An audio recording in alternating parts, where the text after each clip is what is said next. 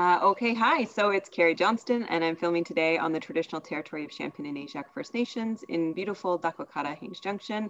And my guest today is Inga Petri. Welcome, Inga. Hi there. It's good to see you, Carrie. Uh, I just want to reciprocate. I, I am in Whitehorse, which is on the traditional territory of the Kwanlin First Nation and Ta'an Kwäch'än Council, and I'm so grateful to finally have moved to a place where there are self-governing First Nations. Great, thanks so much for being here. So could you tell us a little bit about uh, what your business is? Sure, I'm, a, I'm an independent consultant. Uh, my company is called Strategic Moves. Um, as Strategic Moves, I sort of live at the intersection of strategy, research, and marketing planning.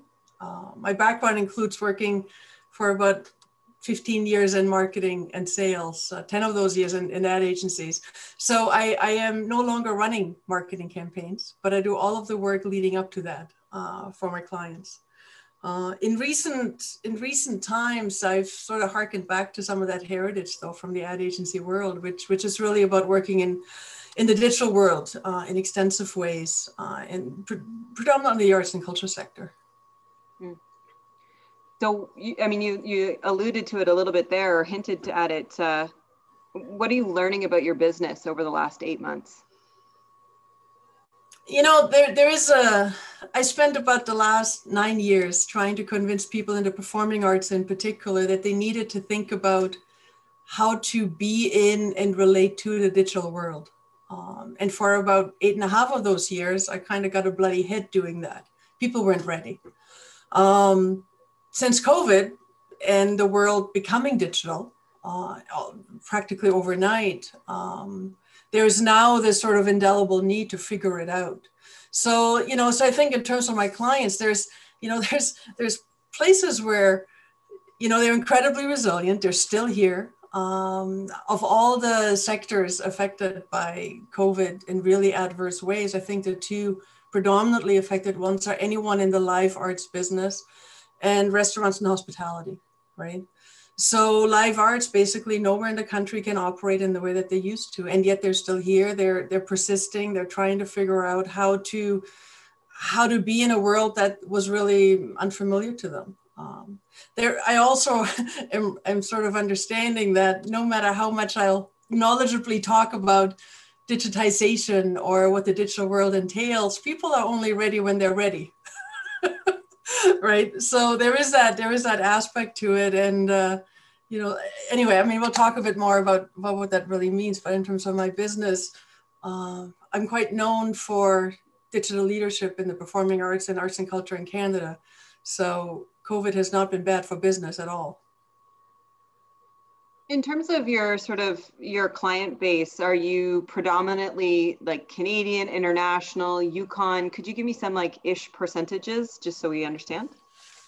No, for sure. Most of my work is outside of the Yukon, but I have been building my sort of Yukon portfolio in the last since I moved up here in 2015 quite significantly. Mm-hmm. Um, so one of the projects I'm working on right now in the Yukon is with the Yukon Transportation Museum, trying to figure out how to leverage COVID for good. So there, we're engaging in a process there to try to figure out whether we can build digital business models that would actually generate sufficient revenue for the museum to, to, largely cover some of its, its basic operations. And those revenue streams are intended to come from outside of the Yukon. So think of it as can, can the Yukon Transportation Museum become a global museum, in fact, operating on mandate, doing the things it's supposed to be doing, but figuring out how to build, you know, sort of a completely different business model. So that's one kind of example. Over the summer, I've led a process um, with a really interesting, diverse group of people uh, around Creative Lab North. It's a very ambitious project that is trying to imagine a world where virtual reality, uh, augmented reality, extended extended reality media basically come together with dance and theater and visual artists uh, and all of that sort of you know, building a big sort of home for these really diverse creative endeavors and figuring out how to build that kind of an industry up here. Uh, that, that excites me to no end. As, as you know, the Yukon has two kinds of industries, government, which is great, very consistent, and cyclical industries and seasonal industries. So tourism and mining uh, come to mind, right? So this would be a very different sort of aspect to that. So those are a couple of Yukon examples. Other than that, I, I spent most of my time really working with clients from British Columbia to to uh, Nunavut to to you know sort of the, the Atlantic the Atlantic region, uh, doing a really wide range of fairly innovative work, um, both around digital literacy and intelligence, figuring out what amazing, awesome, connected online experiences would feel like, how to do online conferences, um, to doing work around um, sort of digital showcasing. Uh, that's actually a project led out of out of Whitehorse as well, um, with uh, Debbie Peters from Magnum Opus Management, the only agent um, manager north of 60 in the country. And so we're working together on figuring out a business to business application uh, it's amazing to be able to lead that out of the Yukon at this point. Um, like that's certainly one of the nice things about doing work in the digital realm. It's it's digital. It doesn't really matter where we are. Uh, I should tell you that recently I've gotten some requests from both New Zealand and Australia where um, networks, arts, net, art service organizations are looking for the kind of intelligence I have to offer. And it seems that uh, who they're landing with is me. Uh, so they're figuring out how to find me up here in Whitehorse um, from sort of the other side of the world. So that's kind of cool. We'll see where that goes. Um, but there was sort of a, sort of a sweet spot in terms of the the thinking and and approach uh, that I've taken over the last decade or so to try to get arts and culture organizations to better understand what the digital world actually might be to them and, and how it might be useful. So it goes much beyond marketing and figuring out how to use Facebook. Um, into sort of trying to figure out what does a business look like that is a digital business.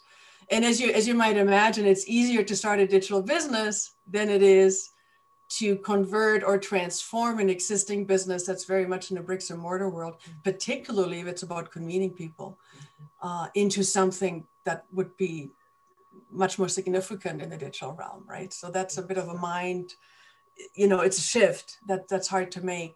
Um, for, for anybody, including myself. So we're figuring that out together now, which is which is pretty cool. Well, that's all really exciting stuff to hear about. What are you learning about your clients, sort of as you're, you know, sussing things out over the last couple of months? You know, one of the one of the things I love about working in the creative industries, so arts, culture, creativity, you know, whether that's on a commercial basis, like what, I don't know, what architects and photographers and designers might do, or whether that's, you know, dancers and, and theater people and, you know, people in the classical orchestra world or something like that. You know, they're, they're, they're figuring, you know, they're, they're really good at problem solving. Uh, the problem they're having now is that they're not problem solving a problem anymore. Like what's just happened in terms of COVID is far beyond, oh, I have a problem, what's the solution, right? It really is a systemic change uh, which is harder. But but they're kind of you know they're just kind of through. It's a complicated thing to do. There's a, a profound array of structures that exist, uh, both from you, you know unions for musicians and unions for actors, different ones for stage actors, then for broadcast actors. Right? It's a very intricate system that's been built. None of that works digitally right? So it really is trying to start fresh and doing that as an organization that exists um, is a much different challenge. And it does require, you know, perhaps the kind of guidance that, that people like myself and, you know, other, other folks sort of across Canada can actually offer. And just helping people think without fear. Like to me, it's all opportunity, but if I was invested in a particular system, it's, it's, it's all liability, right? so that's uh, that's sort of like a real pivot point that people are sort of you know bit by bit working through. Do you do you think that people have really actualized the extent of this pandemic yet in the time frame that we're oh, looking no. at? Oh no. Not at all. I think i think we're all naive. Um, you know i mean what's the last time we had a pandemic like that? It's about 100 years ago. And if you know i mean perhaps indigenous folks first nations around the yukon may have you know and, and, and around the world may have more recent experiences of dealing with serious pandemics over the last few hundred years my people didn't. the only thing that's equivalent would be actually wars and the kind of destructive and rebuilding, destructive power and rebuilding that follows that. This pandemic response in a lot of ways feels very much like that. So far more profound than it's a four week shutdown, far more profound than, oh, I'm going to be on an extended vacation for eight weeks. I mean, I think, you know, people's lives are being upended in profound ways. And we haven't really had to feel it because there's been a lot of government support to cushion that. I think if that disappears, I mean, that disappears, we're going to see a very different reality. So I know, and I think, you know, in the Yukon, we think about tourism a lot. That's probably the most immediate example. I think people are optimistic if they think that there'll be a tourism season next year. So I'm interested in thinking about, you know, how how do you put a place on the map like the Yukon um, when it has to be digital for a while? And there's lots of ways to do that. Uh, there probably aren't a website. right i think there is it's it's kind of it's you know the world has moved much beyond that. So I think that's something where you know people who are know less about how the digital realm has evolved in the last 25 years or they keep talking to me about websites and i keep saying no, no that's that's a nice idea but it's not what we need now right?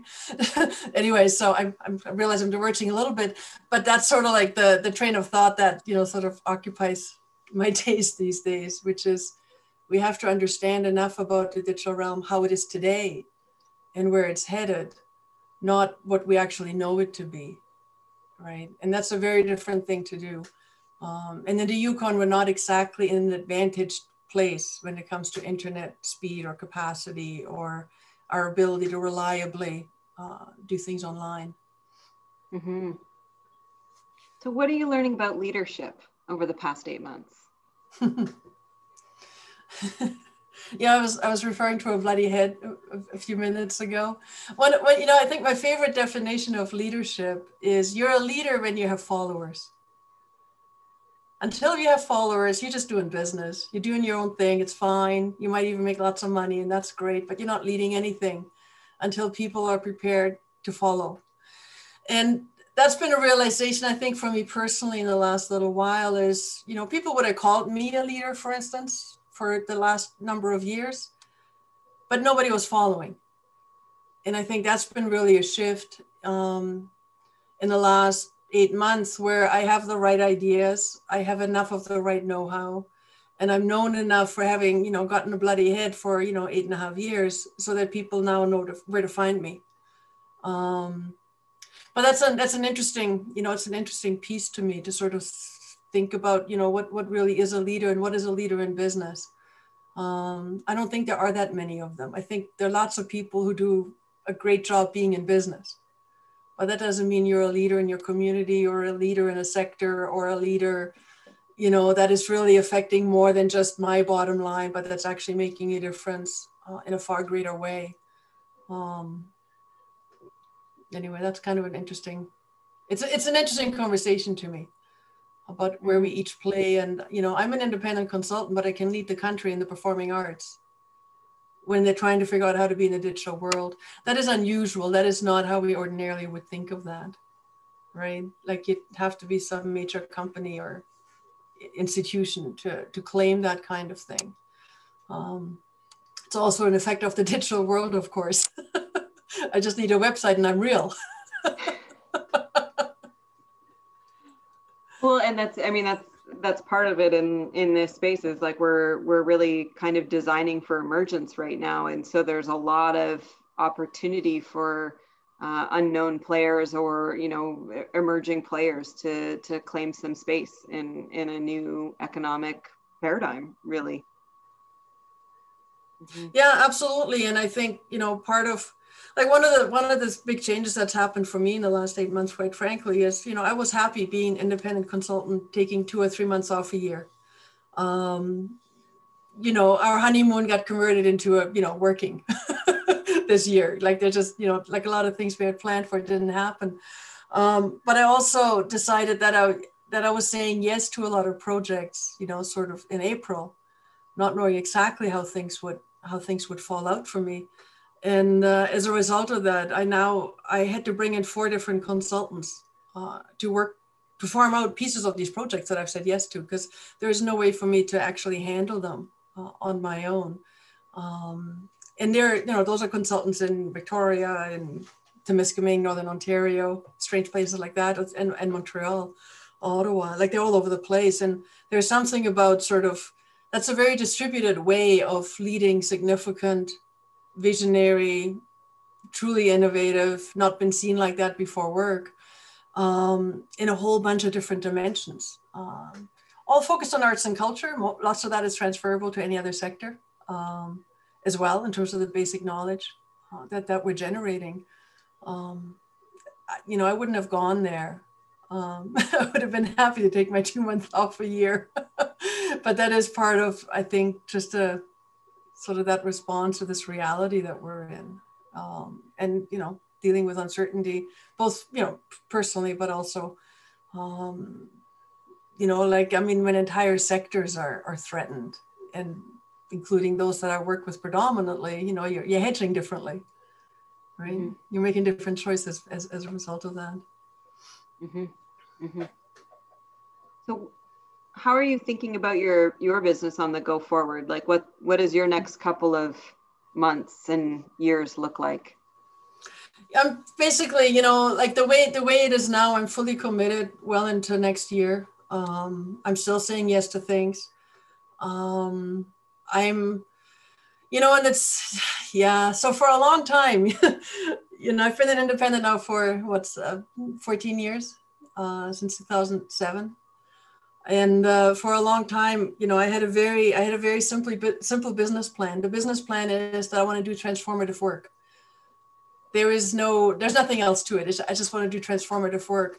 And there's a number of things that that implies. One of them is that i don't like to do work that is repetitive i like to do interesting work now the double-edged sword on that right now is that all the projects i work on are interesting so they're they're really demanding. They're demanding intellectually. Every one of those projects requires me to learn new things and to make sense of things that don't exist yet.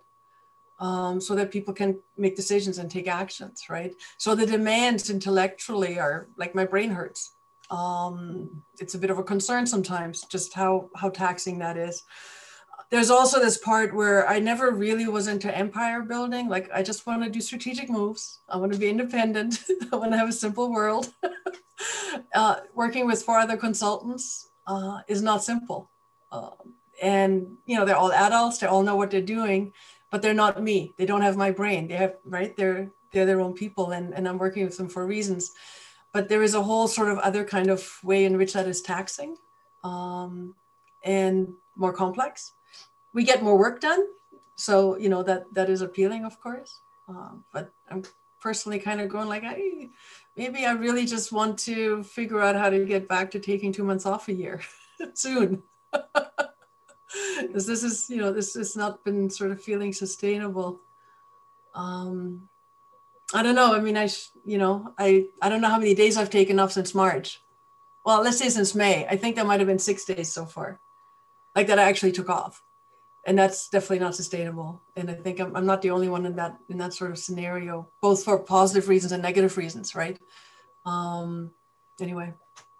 No i think that's um that's a common story i'm hearing from a lot of people in leadership is they're they're they've been running for a long time now and and they know that uh, the road ahead is still there's a lot there's a long way to run.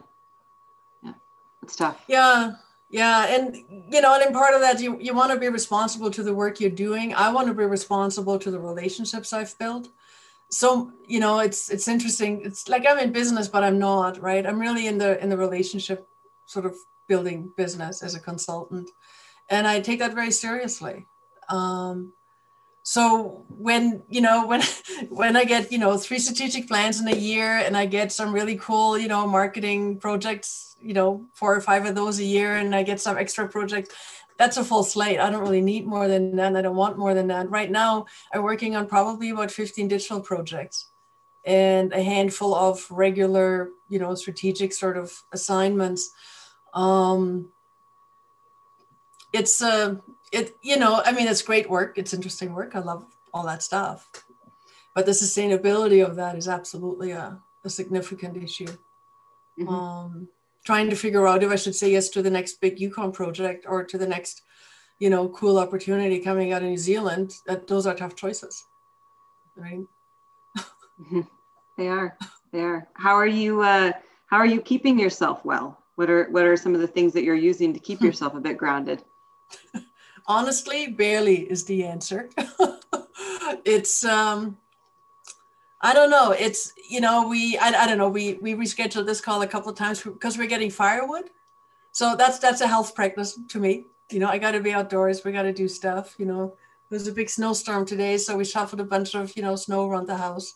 I took about you know whatever two hours, a bit more. and uh, you know I think that physical activity piece is key for me, and it's been really hard to come by it.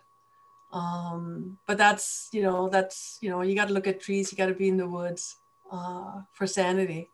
I spent you know easily 12 or 14 hours looking at a screen every day. Um, it, which is a strange way to be right? Uh, i'm used to it. Lots of that works for me.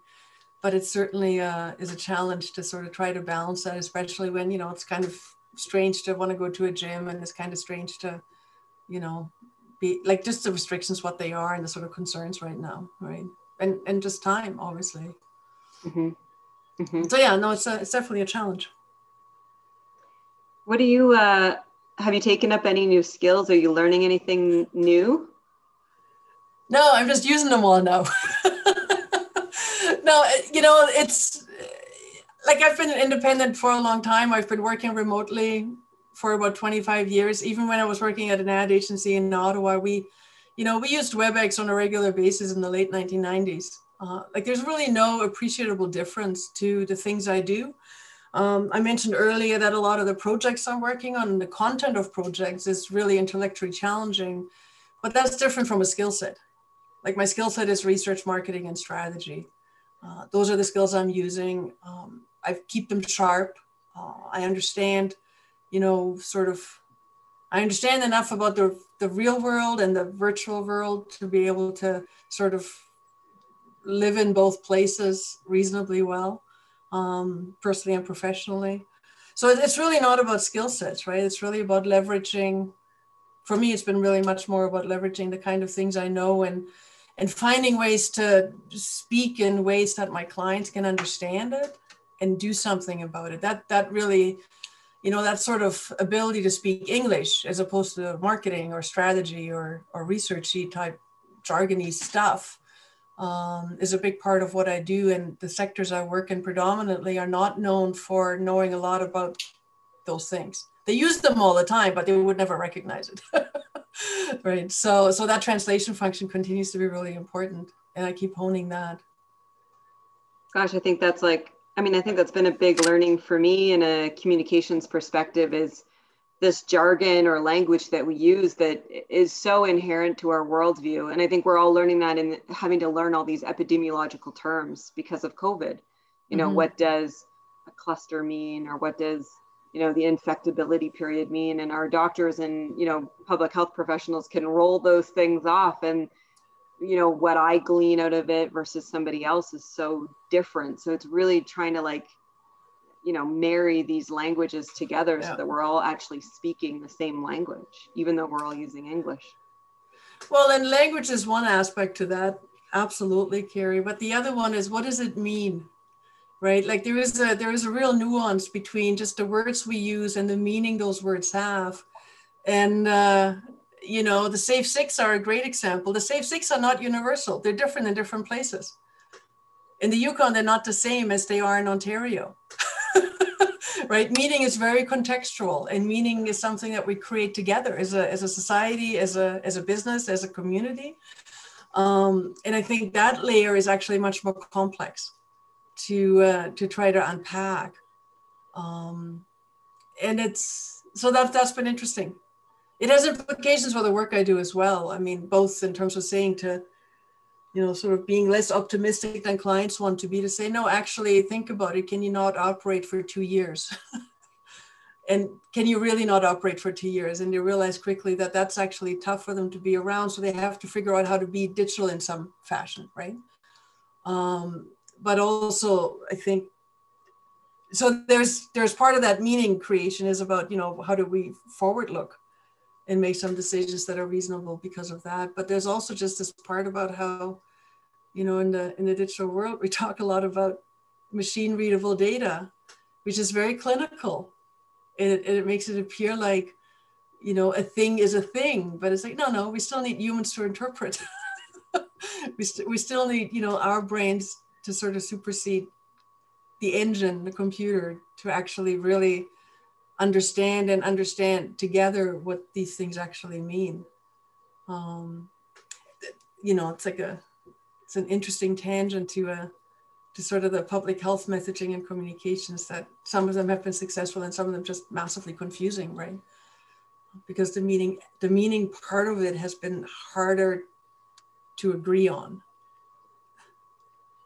I think social bubble is one of those ones that's been, you know, because uh, you many people would think like this is my bubble and you can't come into it, and yet we've flipped the language to mean this is my social bubble and this is who's in it and this is my protective, you know, set. So it, has been uh, just the simple language of bubble has been yeah. confusing.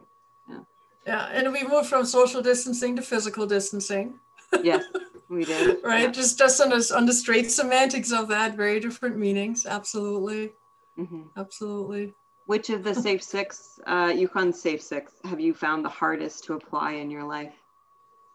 None really. I mean, it. You know, I work at home. I've been a remote worker forever.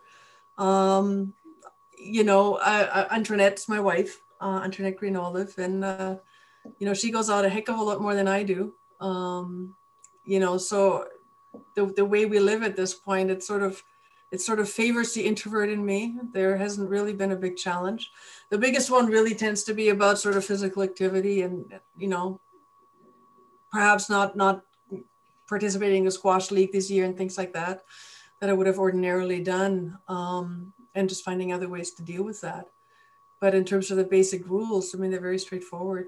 Um, and, you know, like I'm not working at an office, I'm not a teacher, I don't have to deal with 30 kids in the classroom or anything like that, right? So it's a much simpler world. And uh, 80% of my work was digital anyway, so 100% is not a big jump. I still work with clients all over the country, even though I haven't been on a plane in months, right? Mm-hmm. Um, which would have been a normal occurrence for me for for a long time. Um, I'd just be flying somewhere every month or three weeks or something like that, and uh, that certainly is gone, which makes for a saner life in some sense. Um, and figuring out how to do workshops digitally is a, is a slightly different skill set than doing them in person, but not anything that I haven't been acquainted to for a long time either, right? So, mm-hmm. so those shifts just aren't they aren't daunting to me. They kind of suit my personality, if anything. fair enough. Fair enough. I think there are many people who agree. Yeah. Um, have you had any sort of major worldview shifts over the last eight months where you know your head your, your, your head's pointing in a different direction you know speaking of innovative digital work i think the one the one thing that sort of that I've realized in the last while doing, you know, present, I was doing some presentations for Canadian Heritage around digitizing the performing arts and where we're at. So this was like in June and September for for folks at sort of the federal um, ministry and uh, and talking about digital you know digital used to be just global right? Like that was the equation. And what i what i'm what i'm what is really different to me now is that there's two things that i think about digital now that i didn't before. One of them is that digital is actually hyper local and that's very different from anything we would have said you know before covid i think. And the other part is that digital is incredibly intimate so like people who don't maybe spend as much time on a screen as I do, or don't have three Zoom meetings a day and whatever, a couple of conferences a month or something to, to speak at or something, may have a different view of that. But but the way that a lot of people are now behaving and organizing themselves, the, the digital sort of mediation of that is in fact as intimate and as real um, to us as meeting in person would have been and and i think those those two ideas the sort of the hyper local and intimate aspect is massively different and it actually changes how you can design business models it changes what you would ever imagine that anybody would pay you for um, which you know I actually find that fairly exciting uh, and far more far more liberating than than daunting. But those are actually really big conceptual changes um, to to try to make sense of moving forward. It's been interesting. Uh, some of Heritage Canada, some of their content's been showing up on my TikTok feed, and I've been finding that fascinating. That it just shows up every once in a while, and it's such an interesting place for those commercial or like that that typical digital content that they've had before to show up and it's been been great i've enjoyed receiving it yeah and there's you know there's no barrier right like a government with reasonably deep pockets for advertising can be in exactly the same places that you and i as an individual can be. And we compete on a far more equal level playing field than we ever would have you know when you think about oh i don't know buying television ads. Right? There there is a there is a sort of significant shift there. It, it does challenge us to try to figure out whether something is authoritative and can be trusted.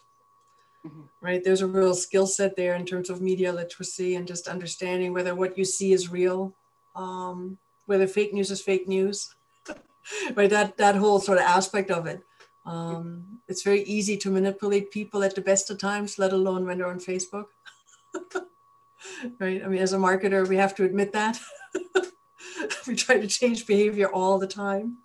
Um, we, we, I mean, my in my business, it's you know, buy, buying performing arts tickets is fairly harmless. Right? Not not everything that happens in that in that realm is harmless, obviously. Mm-hmm. Um, but those are yeah, those are some significant pieces that you know we really need to grapple with.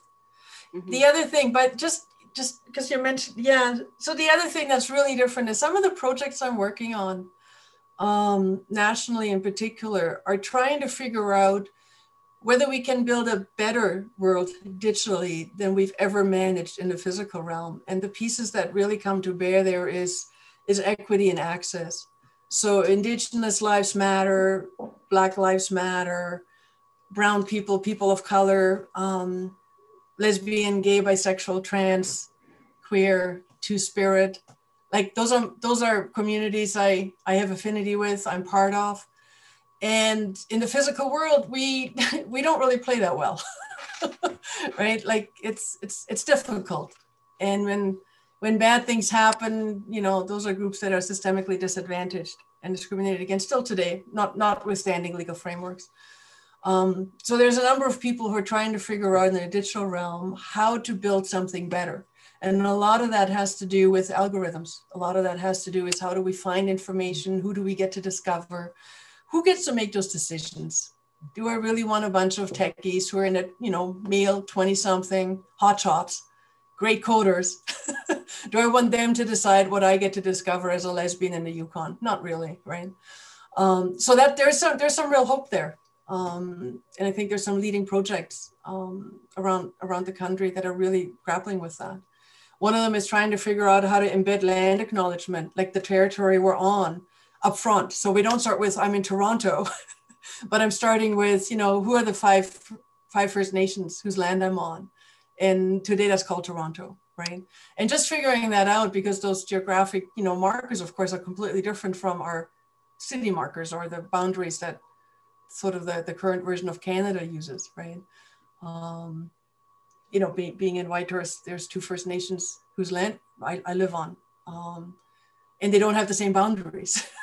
there's just an intersection that's called Whitehorse and, and a bit of other stuff, right? Anyway, so so it's you know I'm I'm pretty stoked about people actually trying to figure that out, um, and that we get to think about that in application.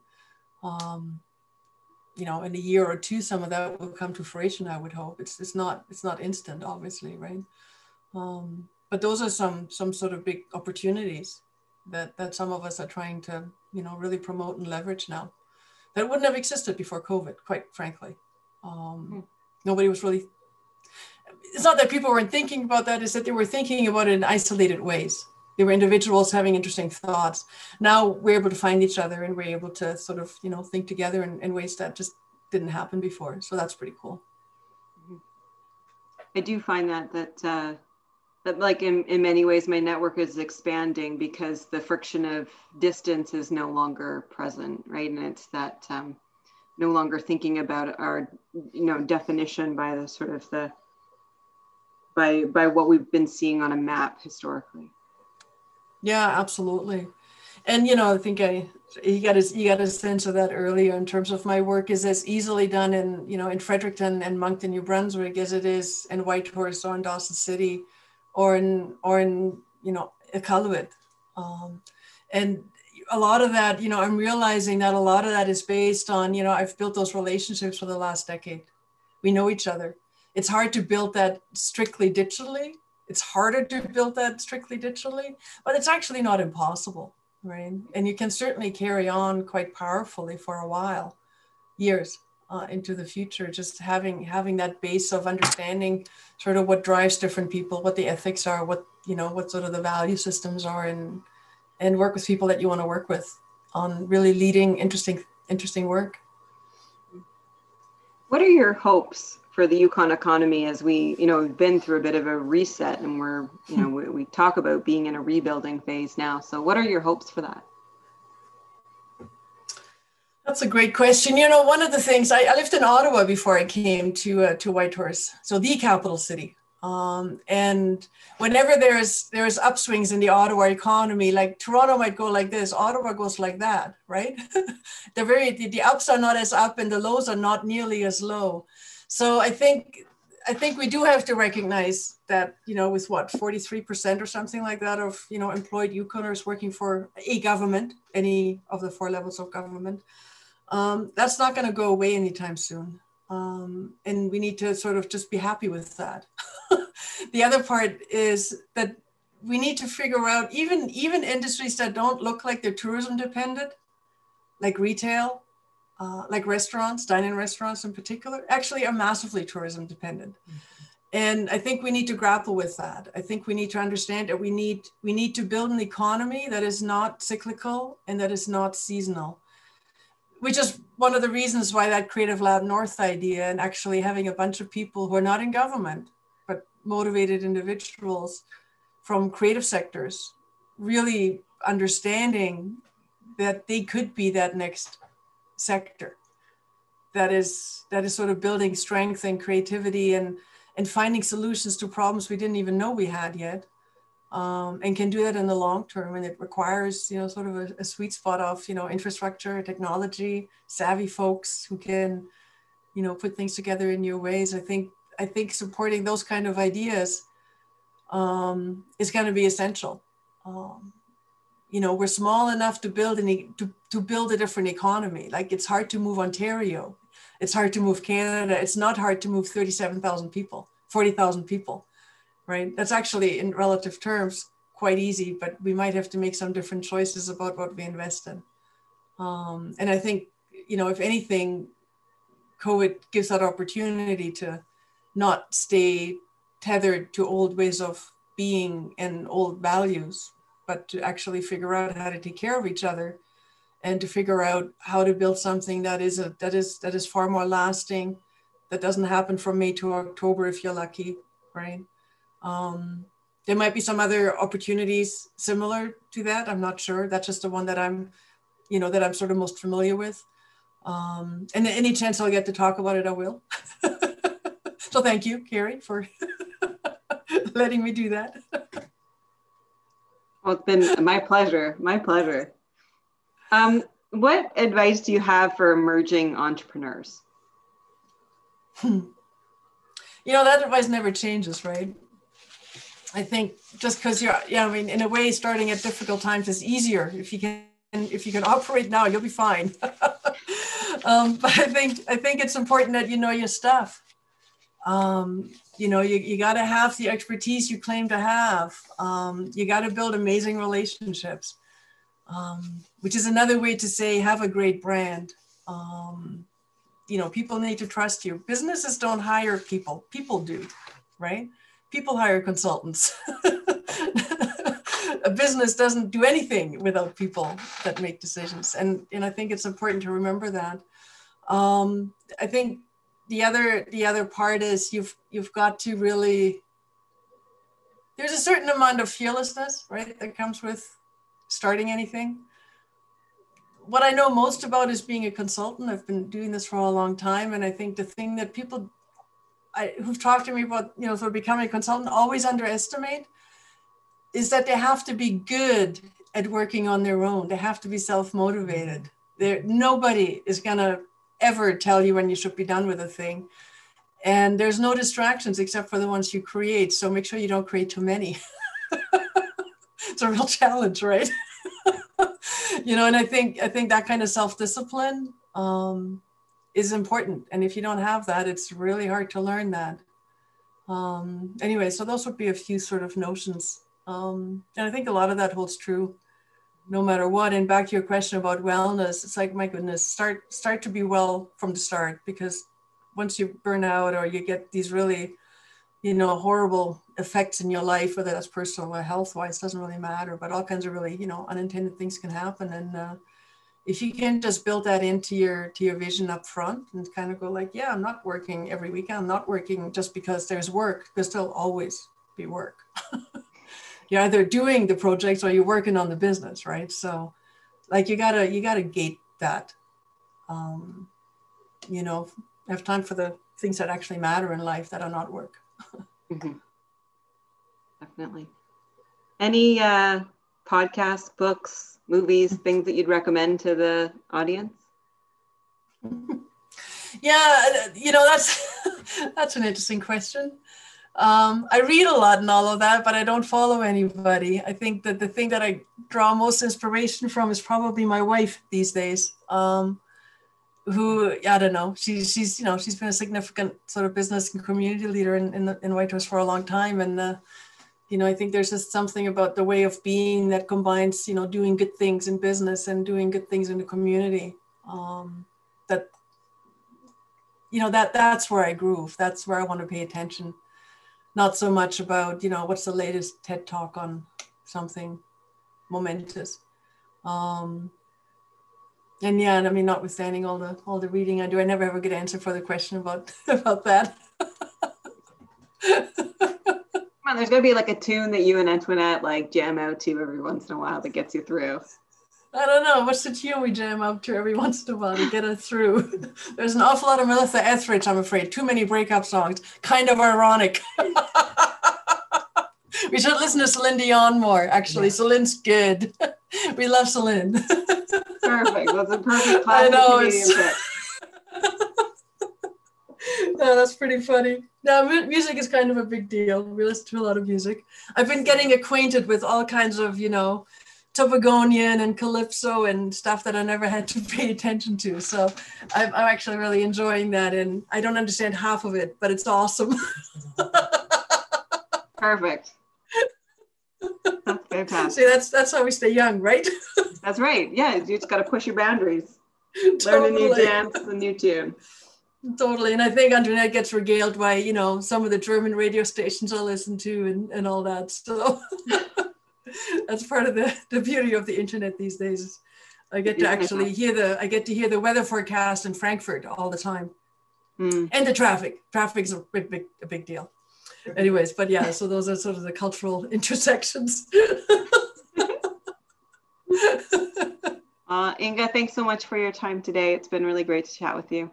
Oh, that's awesome. Thank you so much, Gary. Really appreciate it. Goodbye. Okay, take good care.